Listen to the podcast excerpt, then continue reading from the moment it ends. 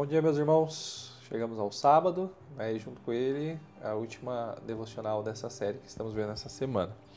Né, hoje eu quero compartilhar com vocês 1 Coríntios 15, os versículos 54 e 55, que diz assim: Quando, porém, o que é corruptível se revestir de incorruptibilidade e o que é mortal de imortalidade, então se cumprirá a palavra que está escrita: a morte foi destruída pela vitória.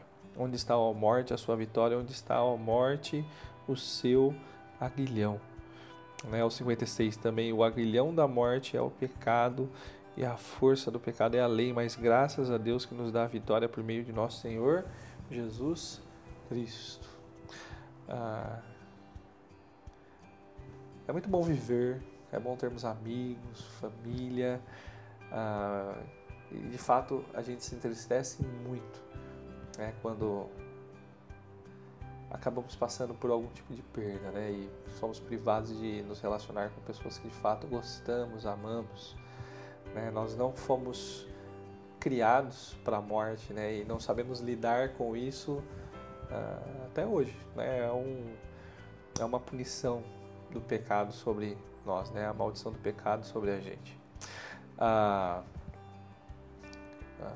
Nisto, né, o homem sempre está tentando, né, maneiras de vencer a morte, de viver por mais tempo.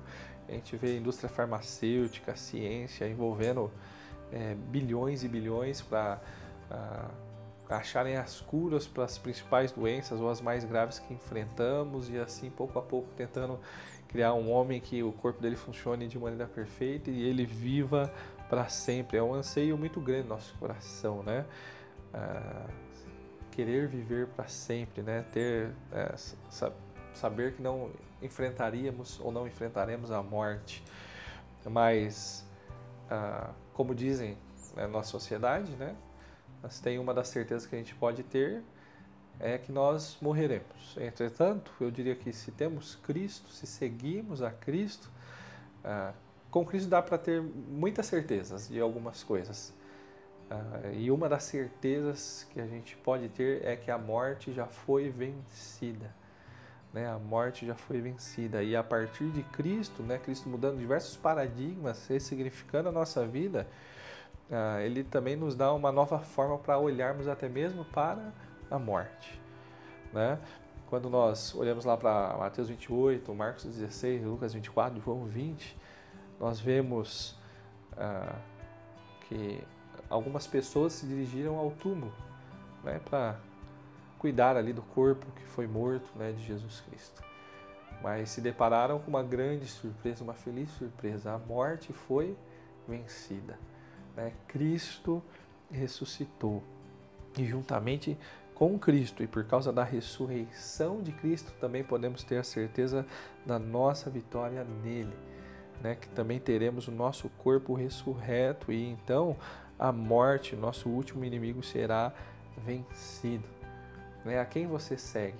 É mais um motivo de confiança para que sigamos a Jesus, né? Ele é, de fato, um grande exemplo, um homem perfeito. Ele é o nosso Salvador, ele é o nosso Criador,